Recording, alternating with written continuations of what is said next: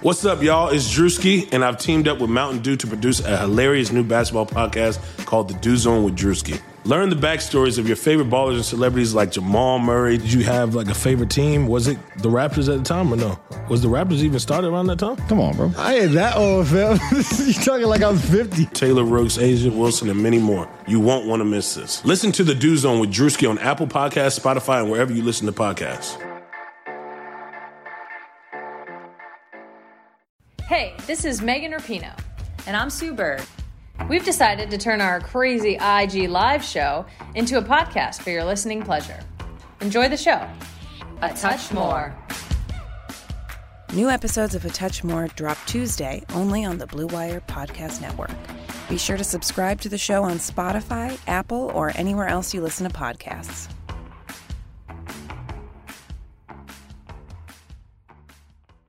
Hey there. We at Blue Wire wanted to thank you for your continued support of this podcast. With over 90 podcasts across our network, we are committed to bringing you great content to fill that sport shaped hole in your heart. To find more Blue Wire pods, search for us on iTunes or check out BlueWirePods.com. And remember, one day sports will return and it will be glorious. Thanks for listening. On to the show.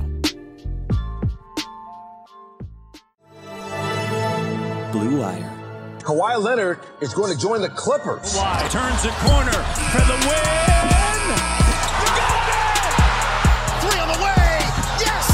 Paul George nails it. Lou Williams for the win.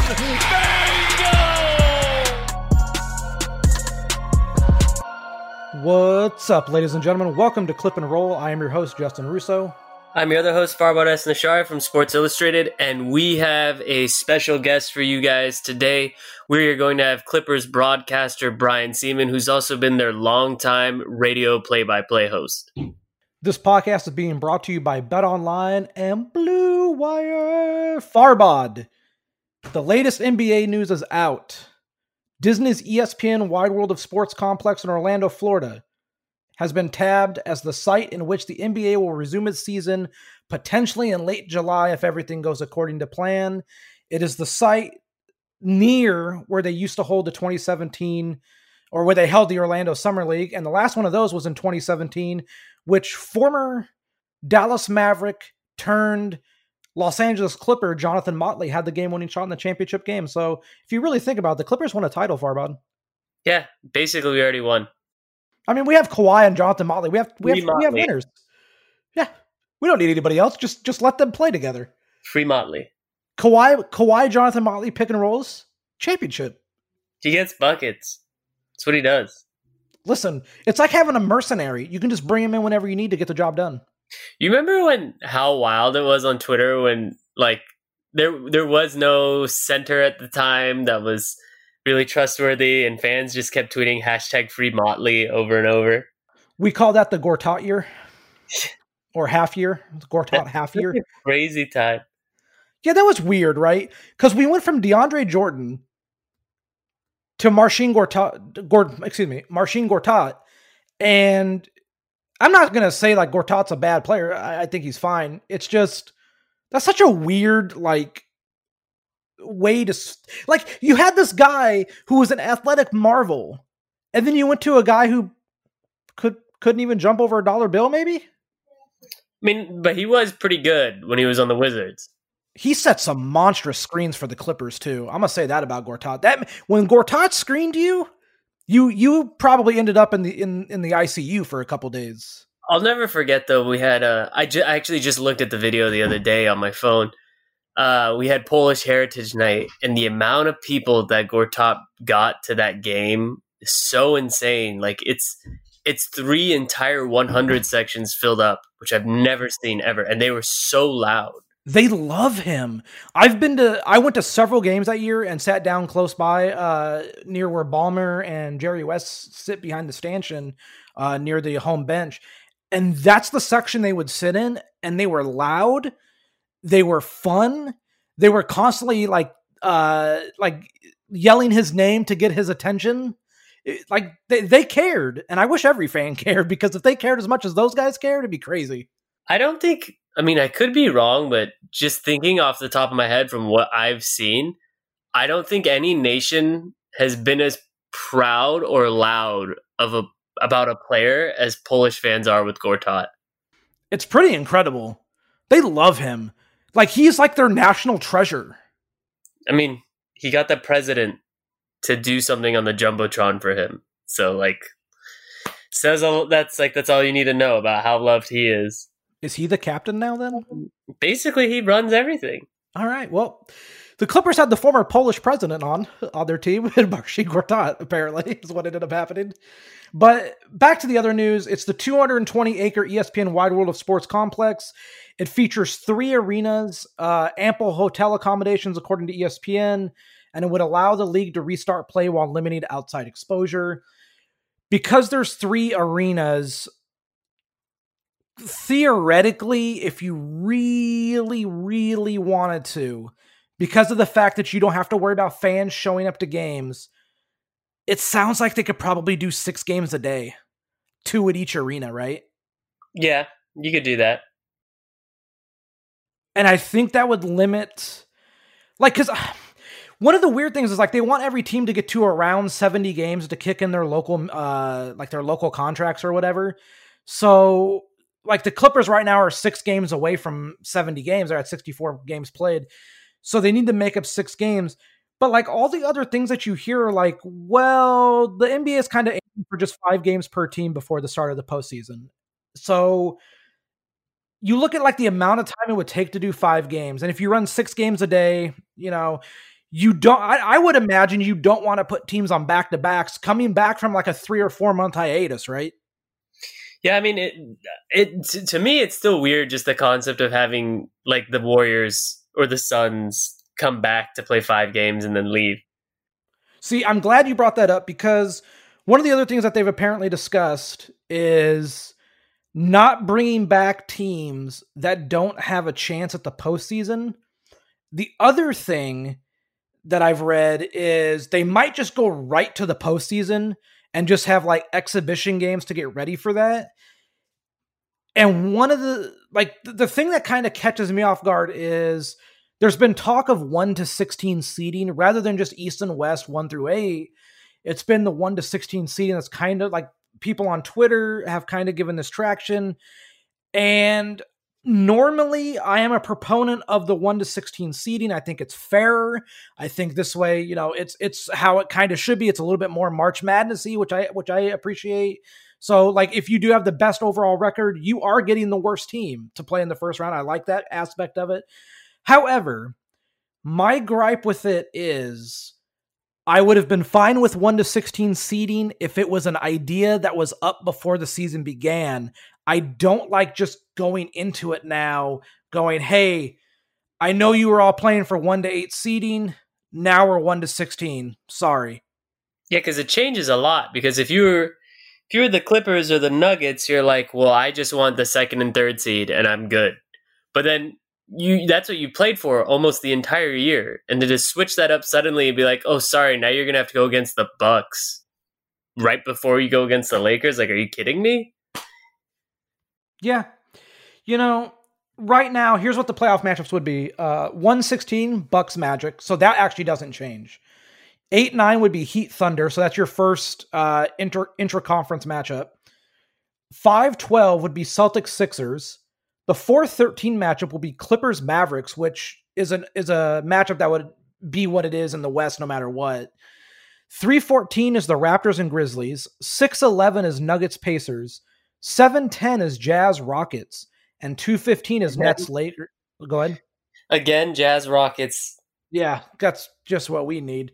And 215 is Lakers Nets, which would only be interesting if Kyrie and Durant come back, which sounds like they won't. So um, if you look at this just from the Clippers side, the Clippers would have to go through Dallas, the winner of Celtics Sixers, and the Bucks just to get to the finals where they would most likely play the Lakers because the Lakers have an easy road.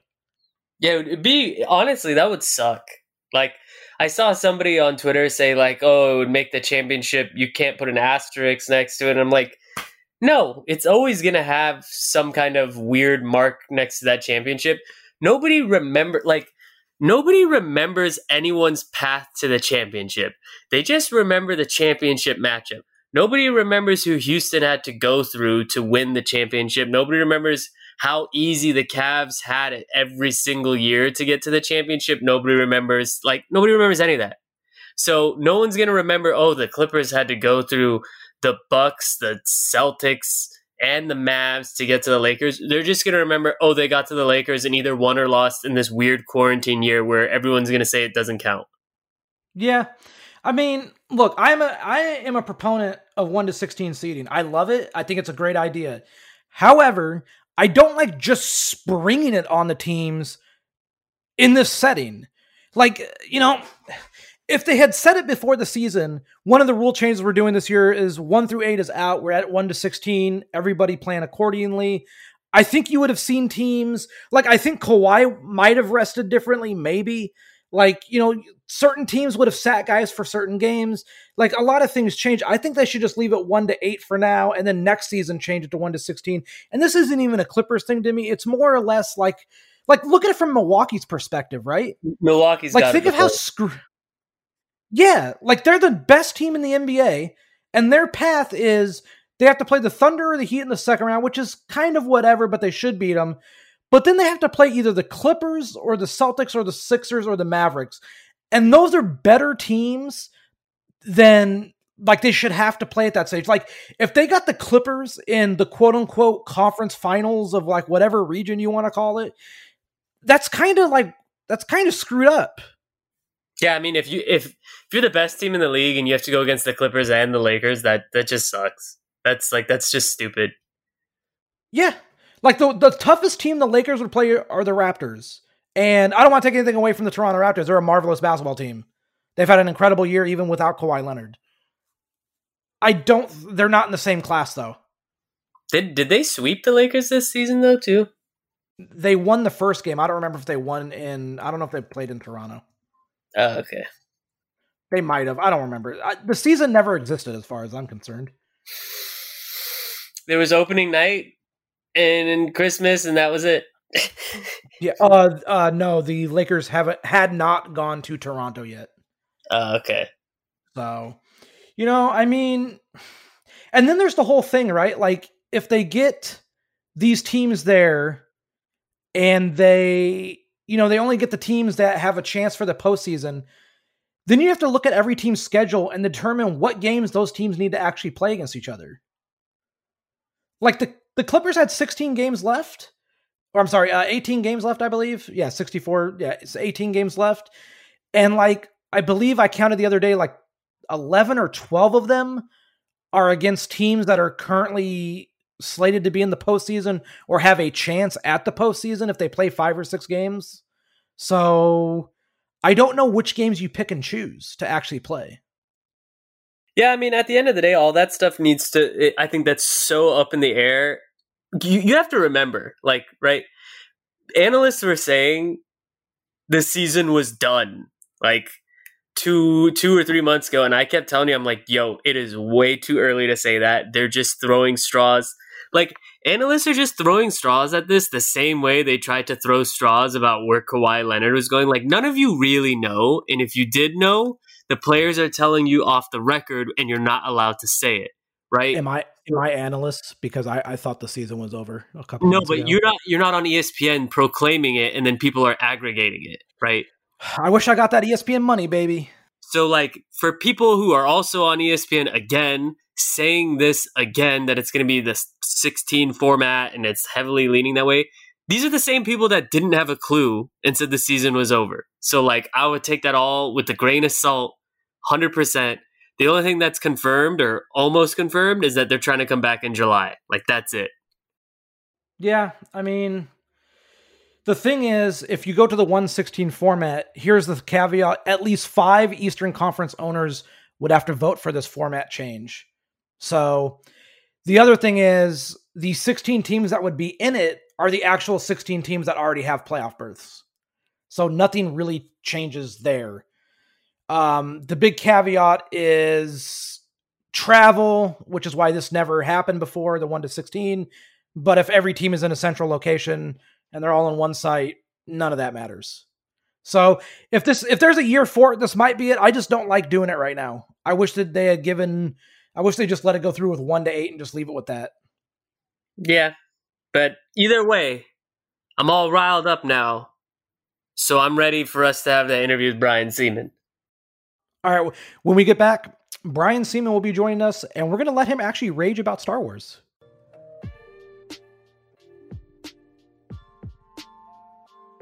There is no shortage of action going on at our exclusive partner, Bet Online. NASCAR is back, and Bet Online has hundreds of other games, events, and sports to get in on. You can still bet on simulated NFL, NBA, and UFC events 24 hours, 7 days a week. Or you can participate in a $10,000 Madden Bracket Challenge, a March Madness style NFL simulation tournament that you can enter for free.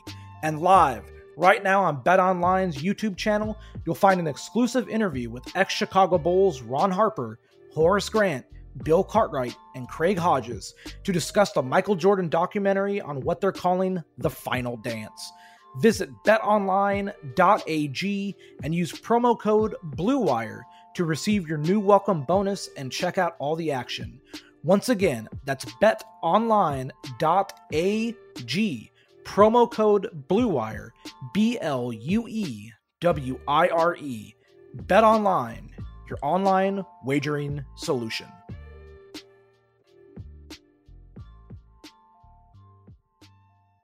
Welcome back, everybody, and we have the most special of special guests. It doesn't get any more special than Brian Sieman. How's it going, Brian? Uh, usually around this time, I'm running into you at Disneyland, but uh, those days are not happening for a little while. This is great to connect here. Now, you've been doing the classic Clipper series that's been showing uh, older games from the Clippers history. You you got to talk uh, via video chat with Bob McAdoo. You've talked with Corey Maggette.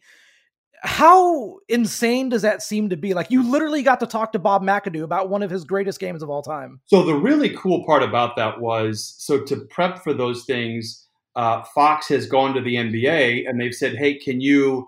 Give us this game. We're going to play it on our show. So I got to watch the entire game, and I mean commercials from 1975, which was amazing. The intro into you know the CBS game was awesome. And the one thing is, and I don't know if you guys watched the game. I'll tell you what, man, and I state the obvious here. Those guys could play. Like they were really good, and the pace was amazing. And so I'm watching this guy Bob McAdoo, and then you know a couple days later we interview him just as down to earth as you could get, appreciative of his time in Buffalo, said nothing but great things, you know, talked about his days throughout the league. It has been awesome. And then I get to talk with Quentin Richardson and Darius Miles, and we have some stuff coming down the road with Cuttino Mobley and a couple of other special guests. So I've enjoyed that. I wasn't there for the Miles and the, uh, the, the Q stuff. I came in right after that. So for me to be able to chat with them about that area, that era has been awesome. Like I've really enjoyed doing it. One of the funniest things uh, in your interaction with Bob McAdoo is when you guys were talking about the pace of the game back then, and how he said that he got to the Showtime Lakers and he was like, "This isn't even that fast. Like we were playing so much faster." You know, it's funny because I said, you know, a lot of people in my era are going to tune into this game and not realize just how fast of a pace that you guys played, and I was certainly guilty of that. I actually went back and looked up the numbers. I mean, they played in 1975 at a much faster pace than they do today. And I think today's game is very fast. Uh, it, it, doesn't hold a candle to what we saw in the mid 70s and throughout that decade. But yeah, he was like, no, no, no, man. Showtime did not invent the fast break. We invented the fast break in 1970. And he said it tongue in cheek, but it was a lot of a lot of truth to what he was saying. Yeah, it was, you know, the, the entire series, the entire Classic Clipper series has been fun because, you know, in a lot of sense, you can't find these games anywhere. Like they like the Bob McAdoo uh, uh 50 point game, I believe that's actually on like NBA.com in their archives. You can actually find it there from like League Pass but you know they're they're showing uh they just showed the game where Darius Miles has like 26 points off the bench against Milwaukee in an overtime win. Like those games aren't available anywhere else other than what they're being shown right now. And if you're a Clipper fan, that's that's wholly special to partake in during a time in which there's no active basketballs. You get to relive these moments of past players, whether or not you consider them Clippers greats or not is up to you. But it's still special because those are moments that warmed your heart. I, I even think that it's it's cool even if we had basketball going on, like let's say the season ended and they do this in August, like to revisit, I think one of the more popular eras. And I was I was in college and, and just starting when when Darius and those guys came into the league. So I wasn't really there to appreciate, you know, how the fans felt about it. But when you talk to fans this day and age, obviously they love where the Clippers are right now and they enjoyed the big three with Chris Blake and DJ. But I'm telling you, there's a deep rooted sentiment for that group in, in 2000 to 2004, a, a, group that never really did that much, you know, let's be honest, from a record standpoint. But they had fun, and it was a fun brand of Clipper basketball to watch, which was never the case, as we all know. And Justin, I think it was you who was tweeting out maybe a few weeks ago that Amazon Prime has a lot of old games. And I saw that tweet and I'm like, really? And I went straight there, and it was cool to watch those games, man. Like, I just live for for those nostalgic moments of the 80s and seeing all of those teams and those old players and and for this announcer hearing how Dick Stockton went about his business and how uh, Brent Musburger did it and how Marv how great he is and was and uh, it's a real thrill. So I think if you love the Clippers and you can watch those Clippers classics, it'll be a fun little revisit to yesteryear. It was actually crazy how many games are on that Amazon Prime video. It's it's pretty staggering when you go through to see the archives. And you can tell how long it has been since the Darius Miles, Quentin Richardson era when in that game Corey Maggette had cornrows. Corey Maggette does not have hair right now. I don't, I don't remember ever seeing Corey Maggette with hair. I think it got nixed. Uh, I think maybe I messed up the segment. We had to reshoot it. But we mentioned I mentioned do you miss your hair? I think I build it up. I'm like, hey, you were in the dunk contest. You made a lot of money. You did this and that. So many great things in your life. Do you miss your hair? But I think I messed up the delivery or what have you, and we had to reshoot it. And I'm like, I don't think he liked that question, so I'm not going to do it. But we did joke about how he looked like Xzibit from Pimp My Ride, which he had embraced. Yes, he had embraced that. But yeah, it's funny. That's how long ago it is. And, and to show you, I mean, and not to be funny, I mean, like the stands are not full, right? Like that is not the case anymore. And it, it's just, it's a good place to be, but a good place to visit. When you, when you watch games next to Corey, when, when he's calling them with you, does he kind of like narrate what's about to happen sometimes to you privately? Because like when I sit next to him watching games, sometimes he he'll call out the next whole sequence of events and then get it on the money a lot of times. He, he doesn't. He but he does have so much uh, you know infectious energy. It is contagious. He is such a fun guy to work with, and you know Chauncey delivers the news, and and his personality is much different. But I love that, and of course Fratello, you can't go wrong with. So I've had such a lucky year in that regard. But Corey is a guy that you know it's funny when I first started here was his last year and I only talked to him a few times. Like I just didn't know my way around the team that well, and I don't know if I was intimidated or or what it was, but you know, he came around, started working for Fox maybe six or seven years ago. And after our first conversation, I just had so many deep regrets about not chatting with him when he was here because he is such a such a good dude, as you have found out. I, I have a funny story about him was uh, he, he and I weren't super super close at the time. Maybe, maybe it was like three or four years ago and I was coming out of a movie theater at like 12 a.m. in Orange County. I was watching The Revenant with Leonardo DiCaprio, and he, it's pretty dark because it's 12 a.m. And he jumps out of a corner and grabs me and goes, "What are you doing out here?" And I was like, "Holy!" Like I was like, "Holy!" I'm, I'm about to get beat up by this guy. And then I was like, "Oh, thank God, it's Corey." I mean, that's that's him. Like he loves to play jokes, and we had a lot of jokes on the uh, on the road with him. It's just fun. He's a good dude, man. Are there any fun stories from the road this year with like the announcers or anything like that? Well, this year has been, you know, it's uh, I've been kind of I'm usually a ringleader when it comes to pranks. In fact, Ralph and I would always either try to have a prank on each other. Um, most, if not all of them, are not for air. Uh, I'll save them for my book, which will be very adult rated. But I, will tell you what, man, it's just a fun group. Like um, I'm more reserved this year, just trying to feel my way around, um, you know, the new position and everything. But it, it's a tight knit group, and the way that the plane is divided, players are in front, coaches are in the middle, and kind of the I don't want to say ancillary people, but like trainers and deep tissue massage people, and then the broadcasters are always in the back, the last two rows, and you know, we're just a tight knit group. Like it's it's been really fun over the years. I've had the same seat for 15 years, and um, it's just a good deal. Like we always we go out to eat every once in a while. I'm kind of a lonesome jubilee. I try to get my work done. I go to bed early because I wake up early, but um, it's a good time. And you know, like everybody, you know, everybody brings a different type of personality. Chauncey knows literally everyone, like from We've run into Arsenio Hall to like, and literally, and everybody knows who he is. Corey has his faction of people, and Fratello might not, and it doesn't, it, it surprises me a little bit. He might not get recognized as much on the street, although it has happened. But literally, every restaurant that he takes us to, we are treated like royalty and it is amazing we never see a check we only see tons of food and you know it, has been a lot of fun in that regard is the, I I gotta ask, can we get like a hint of one prank with Ralph? Um, boy, that's a good one. I'll, I'll tell you one. This is a G-rated one. So Ralph, we were in Utah, and it was a weird. It was a weird quirk in the schedule, maybe in 2012 or something like that, where we played Utah in a home and home. We don't see those that much anymore, but we played like on a, a Thursday, and then we were going to play them again on a Saturday afternoon, like a 12:30 game and he let it be known that he was going to be busy all day Friday. He was going to have no work ability. Like he's like, I'm just glad we're playing these guys two days in a row.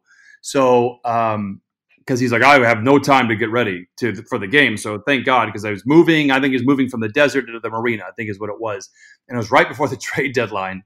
So I'm trying to think, how am I going to get him? So I text him at about four o'clock that day where I know he is just about to leave the desert and get to the marina. And I'm like, I just text, wow.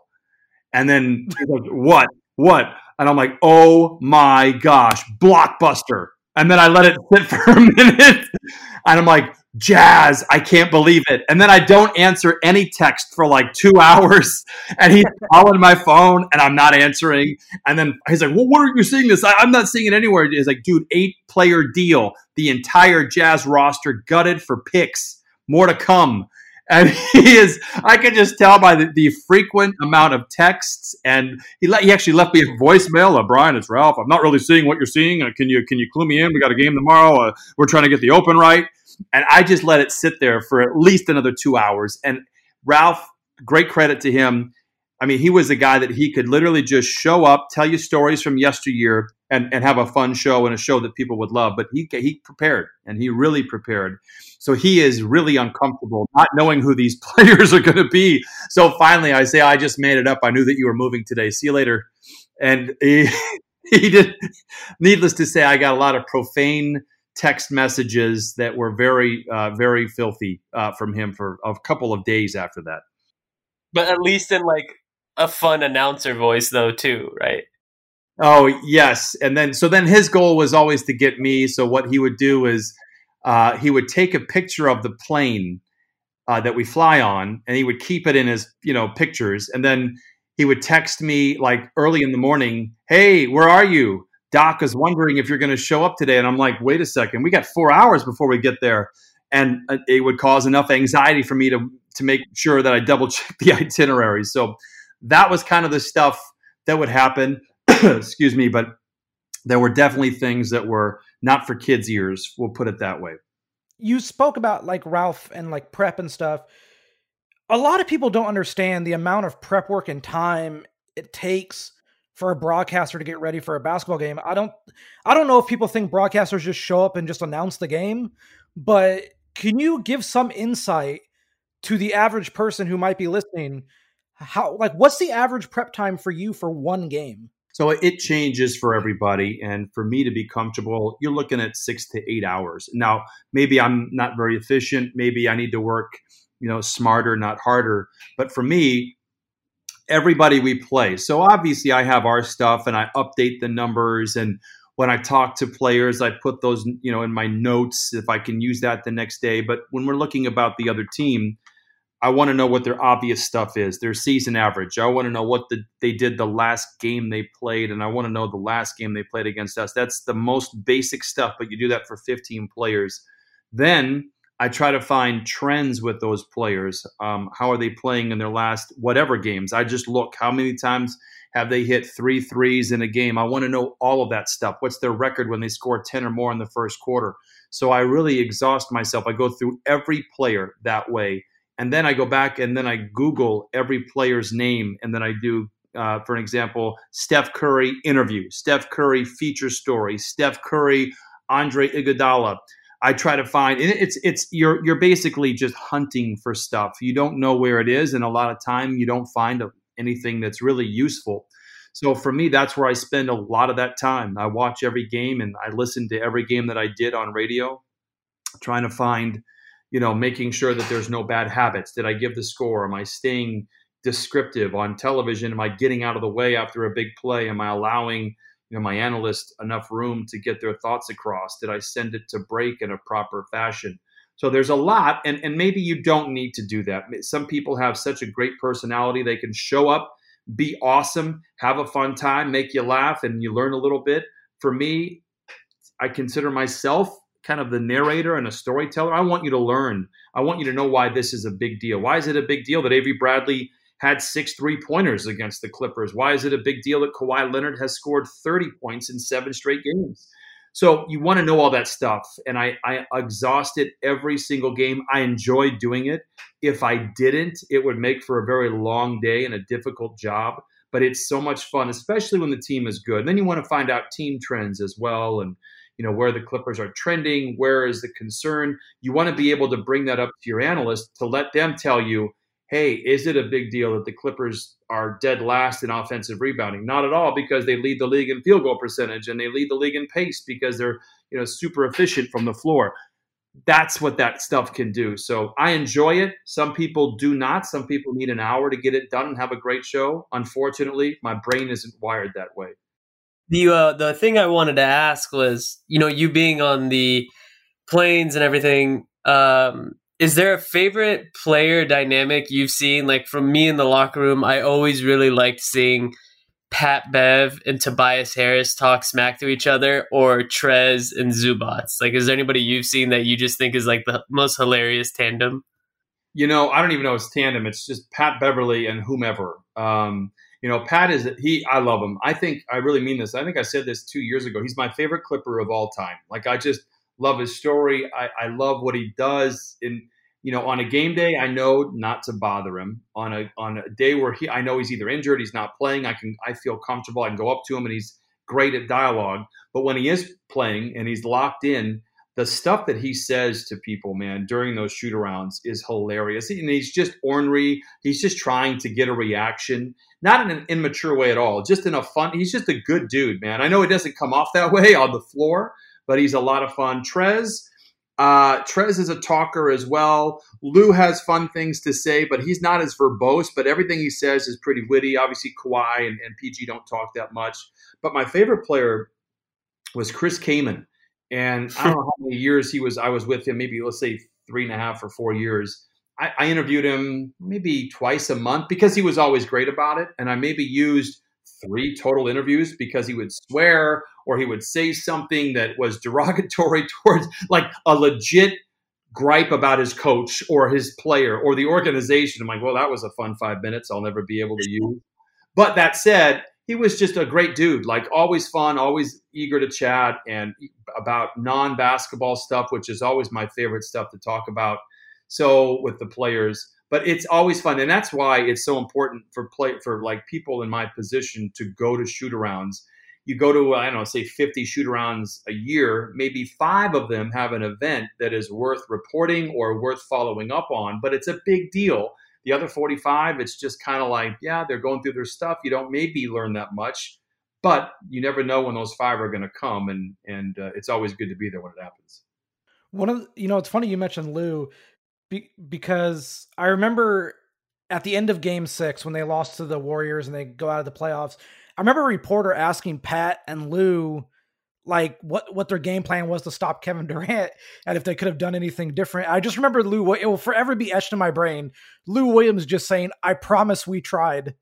I mean, and then Pat's like, "I got this." You know, what, what, what do you want to do? That was one of the more, you know, it was such a great exchange because trust me, and we saw it winning two games against those guys. The Clippers thought they could win that series, and they really did. God bless them. And for them to fight as hard as they could and then realize at the end of the day, hey, man, Golden State was just the better team. I'm stating the obvious there, but the way they handled that question and and they were just like, man, the, the dude's the dude's unbelievable. What are we going to do? They're a better team. And I thought that was such an endearing exchange from both of those guys.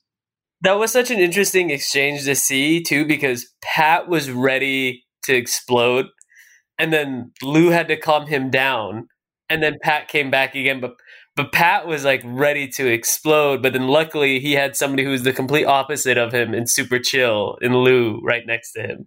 I mean, those two guys are so funny because you know Lou. That was the first thing, and this has been told before by Doc, myself, and others. But that was what surprised Doc the most was Lou's leadership ability, his truth telling. Because they remember the Clippers didn't have Pat Beverley after Thanksgiving in 2000 and what was it, 18, 2017 with with the knee surgery. So they needed somebody to be the leader, and Lou did it. Lou was awesome and you still see it and people follow Lou's lead. I remember coaches coming up to me quizzing me like as a joke like who's the leader of this team? And I said, I always think it's Pat and everyone says nope, it's Lou. Lou is the guy that leads that locker room. So it's been interesting to see that. I don't know if that shows itself out on the court, but in that locker room, man, those players listen to what Lou had. They really listen to everybody, but Lou is really a tent pole.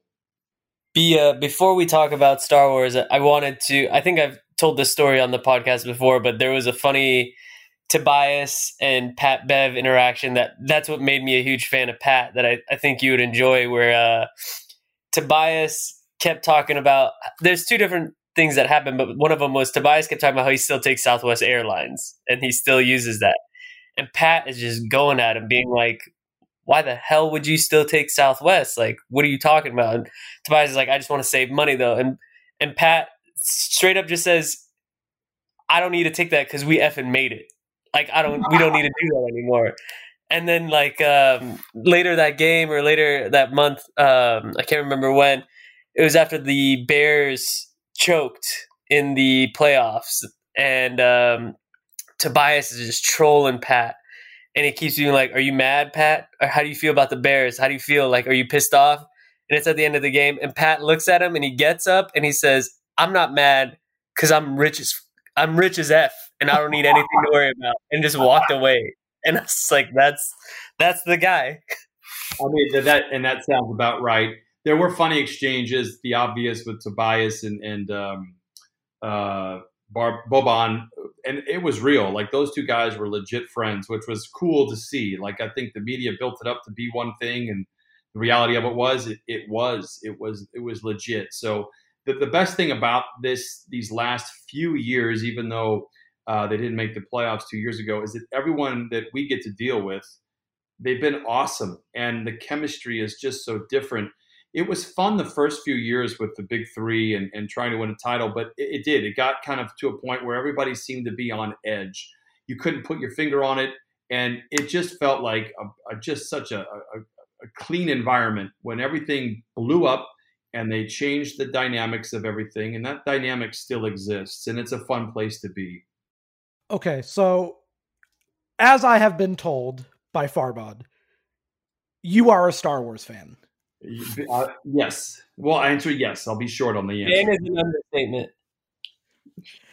So I want to ask you, and I'm, if this is before we get into the stuff that'll probably make you mad. What is your favorite Star Wars movie? Uh, are we talking trilogy or are we talking um, all of the star wars films You, c- I'm talking all of the Star Wars films. I'll count uh, the nine, the nine main films, and the two uh, standalone films, Rogue One and Solo. So my top three goes in just in terms of how great they were: Empire, New Hope, and Rogue One. And Jedi is a distant fourth, and then they're all kind of in the same category, to be honest, of disappointment. So it's funny that I say I, I am. I'm a huge Star Wars fan. I have literally in my hand. I bought my dog a Carbonite Han Solo chew toy. I want a life size. Like my big, I had a chance to buy a Carbonite Han Solo life size when I was in college, and I think about it every day. At the same time, I am just so bummed out about the way Star Wars went. Like I was, I've been lucky to go on Rise of the Resistance. I was there opening night of Galaxy's Edge. I mean, that's so. I want to be clear that I'm a huge fan, But those movies, man, all of them, after the ones I just stated, are so disappointing to me. If you if they're your favorites, great, good. But they were just so disappointing to me that I have a hard time kind of rewatching them, to be honest. It's uh, you know, I'm actually glad you mentioned Rogue One because to me, I feel like that is one of the better Star Wars movies and it doesn't really get talked about a lot. The last 20 minutes blew my mind and I left on such a buzz like when and I don't want to I won't give away the reveal at the end, but when it happens and then you can see how it would segue into a new hope, it was I just was like I felt 10 feet tall and I remember calling my buddy who's also a Star Wars nerd. He had just gotten out of the theater too, and I'm like, "Can you believe it?" And I wanted to, I wanted somebody to validate what I had seen. Like, did I? That was awesome, right? And we were both just buzzed, man, just absolutely buzzed. And then, you know, uh, that was after the Force Awakens. Am I not mistaken? I think Rogue Yeah. One came out at 16. Is that right? Yes. Yes. And then and so I was still I was still feeling I liked Force Awakens actually. I actually didn't mind it. It's the it's the Last Jedi and then the Rise of Skywalker that I was just kind of like, man, that was not what I wanted it to be. But um, I always relive it through. I mean, I have, a, I have a Darth Vader lightsaber on my nightstand. Like I'm gonna talk trash about Star Wars, but deep down, it's in my DNA. It's in my bones. I love it. Do you remember how much crap you gave me for not watching uh, Rogue One like on time? I mean, why would it? Because what was it? Because you wanted to see it in a special theater? No, I I had a fever. Come on. There's no excuse for it, man. Come on. You got you got to die for Star Wars here. I had a fever. And you were so mad at me. Because I really wanted to chat about it. Nobody on the travel party, like Ralph Lawler, did not know who Chewbacca was. What? No one knew anything about. No, I mean maybe he was playing up. and He's like, I have no idea what you're talking about. And I was literally the only one that was into that. Like it was. I mean it. Like there's 70 people that were on that charter flight. That I saw Rogue One in Miami, and I think I saw a couple of the Star Wars films in San Antonio. We were there for opening night, and no one, no one went to go see it or wanted to hear about it. So I was dying for interaction. My wife is over it. She does not need to hear me talk about Star Wars anymore. And my boys are warm with it. Did, did you ever get to talk to Zubac about Star Wars yet? He did, and I, you know, I thought you brought up a good point. He's like, I don't know why all the hate, and I'm like, well, we had to wait three decades for that garbage that came out. You know, that's why uh, Jar Jar Binks. We waited for 30 years for Jar Jar. Come on, uh, or whatever, 20 years, whatever it was. He didn't understand it, but yeah, we chatted a little bit. He was wearing Darth Vader shoes, I think, during the. I swear, when we were in Toronto, he had Darth Vader shoes. I love That's my, incredible. my favorite thing is that like and I think I said it on here, but like he didn't know anything about Star Wars, right? And his favorite movie series is Lord of the Rings. And I'm trying to convince him in the locker room pregame to watch Star Wars, and I'm like, "Yo, it's like Lord of the Rings, but in space. Like it's samurais in space. It's fine." And I think somebody else convinced him on top of that, and like two months later, he's walking in the arena in Star Wars hoodies and all this stuff. Yeah, he got into it. He was cool. Like he got it. You know, he was cool to chat with. I mean, I mean, give me your top three, top four. Tell me what you think of the the you know episodes one through three, and then six through nine. Am I wrong? I have the exact same top three as you. Yeah, I mean, I think Empire is definitively the best Star Wars movie because it gives you so many worlds and so much uh base there's so much that happens story-wise right. that I think it's just the better one. I mean, and it was just like there was real drama in that one. You know, I didn't know what was happening. I was so young when I first saw it. I thought Darth Vader was lying. Like I didn't know that. You know, he, that was really a thing until after the. No, like no, no, no. That that was not a lie. That is really, and it blew my mind again. And so when they re-released it, so I'm old enough to say that I saw all of them in the movie theater, but not necessarily right when they came out. So they re-released Star Wars: A New Hope maybe a month before Jedi came, or a month before Empire, and then they did the same thing for Empire and Jedi. So I saw Empire the second time. I was, as the kids would say, woke. Like I'm paying attention to Darth Vader, and like it was, it was well, it was the earliest you could probably have it happen. But I mean, it was the first villain that I thought, man, I want to see him more. Like I am fascinated by that guy, and still am. And those, those are always the best villains, obviously, the guys that you can get, get like Thanos. Thanos was awesome. The problem that I'm having with Star Wars, I'm not trying to shift gears, is, and I was never a Marvel guy, is the way the Marvel universe for 12 years tied up 22 movies, and not all of them are perfect, but most of them are great. How they tied up everything perfectly, beautifully, and had all of those things, and all of those things were connected at some point in time during you know the 12 year run between Iron Man and and Endgame, and our guys. Whether it was Lucas with the first three, you know, that were re- that were released in '99 with Phantom Menace and all that stuff, he can't even get his story right and then we have three different directors for the final three of the installment for Star Wars. They're not on the same page, yet Marvel can put 22 movies together, get those actors to sign up for 12 years of their career, and have it be executed flawlessly. That made me so angry after I saw it was Infinity War that I was like, man, Star Wars, you blew it, you know. And I listen, Rian Johnson is a great director. Looper is good. Uh, Knives Out is flawless, right?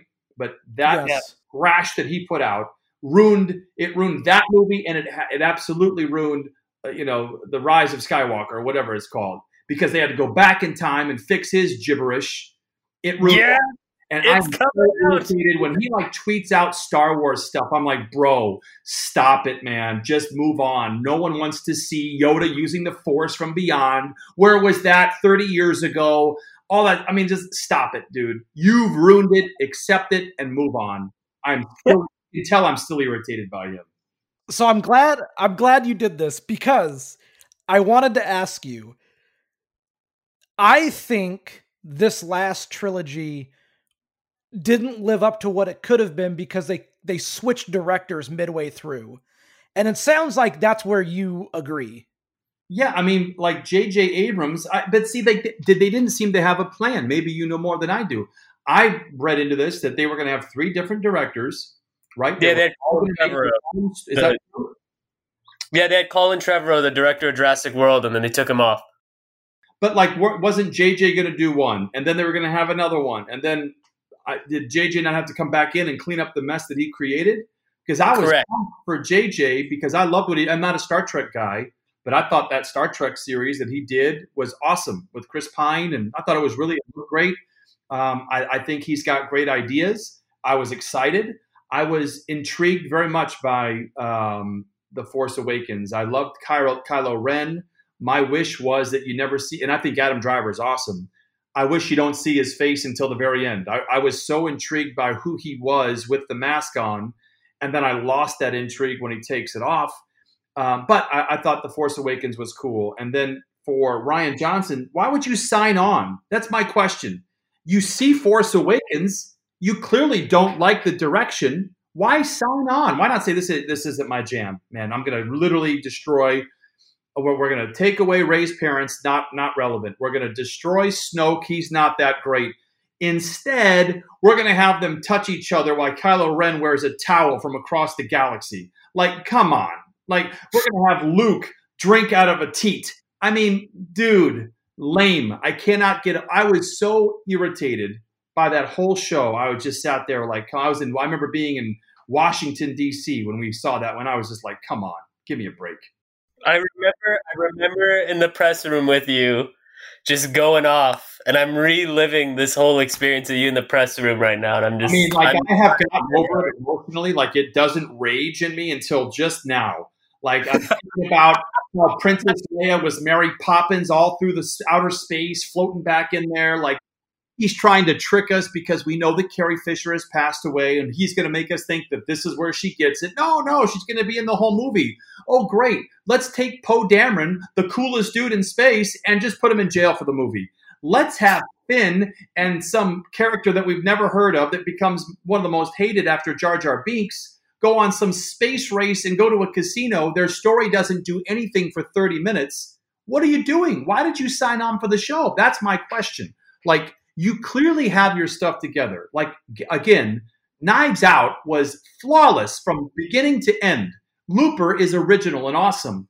Why sign on if you are going to destroy the blueprint that was laid out by a guy that's got a lot of credibility with Star Wars. You ruined it, and, and then you easy blueprint too. Like it was very right there. Just yeah. make Snoke cool, make Kylo intimidating, have him train with Snoke. Like uh, it was just so easy. I mean, Luke's gonna kill his nephew. I mean, like I had all these feelings, and then I read these interviews that Mark Hamill was like, "Dude, I am. This is not. This is not good. This is not what we would do in the Jedi way." And when Mark Hamill, who's really great on Twitter, by the way, uh, I love him. He starts speaking out about it. I'm like, yeah, this is trash. This is utter trash. And I hate to talk about. It. I feel like I mean I spent so much time invested in Star Wars and all that kind of stuff. For this to come down the way that it did, I just I've seen what was what was a lot. I don't even know the names of them anymore. The Rise of Skywalker. I saw it once, and I'm like, okay, great. I, I finished it. Uh, now, The Mandalorian amazing, right? Ooh, yes. Get those it's incredible. get a new look. Jon Favreau, who is so great with the Marvel, you know, I mean, it's awesome, man. Like it's so simple. It is so beautifully done. And I heard that it's a $15 million an episode. I'm like, man, that's insane. And to have season two around the corner, I'll tell you what, man, it is it the Star Wars universe, I think, I honestly think it'll have its best days ahead of it. I really believe that it could do that. Um, I'm optimistic that way. They just announced. I'm gonna. I don't mean to butcher his name, but I I believe it's Takar Watiti. Is that how you say his name? The director. Oh, yeah. Yeah. Yeah. So he directed the season finale of The Mandalorian, which was incredible. The entire series was wonderful, or at least, uh, sorry, the first season was wonderful. Um, apparently, it was announced earlier this month that he will direct a Star Wars film from a screenplay that he is co-writing. Yeah, so I don't know what it's going to be, but it should be interesting because he's he's fantastic. He did Jojo Rabbit, and we uh we are still getting the Rian Johnson trilogy too. Are we?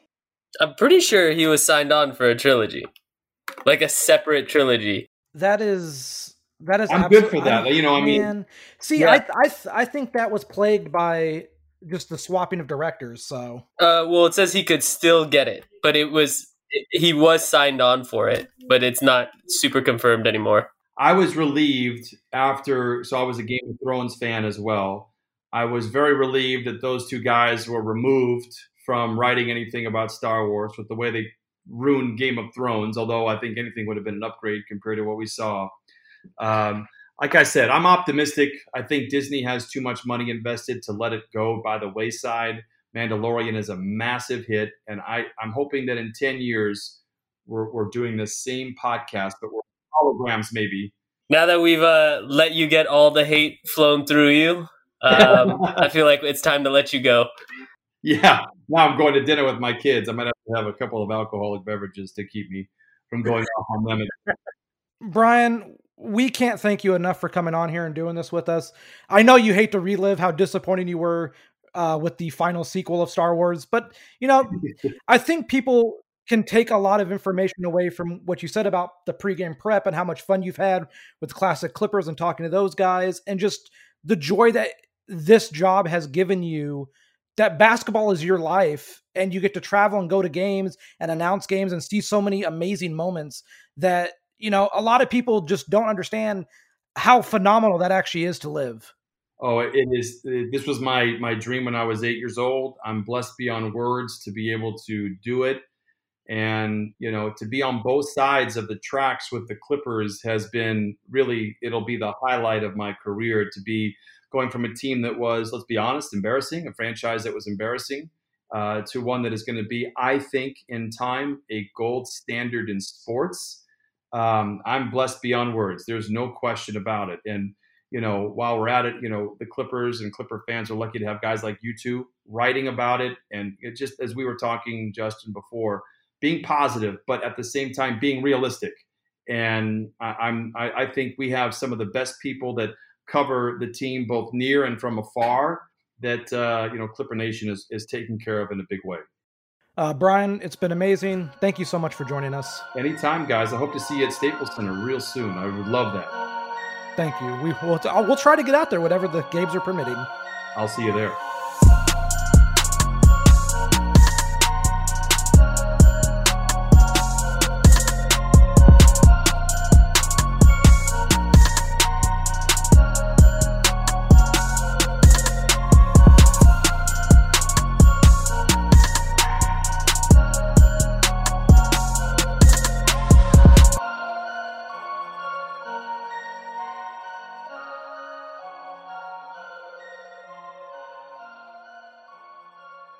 Sugar Ray Leonard, Roberto Duran, Marvelous Marvin Hagler, and Thomas Hearns.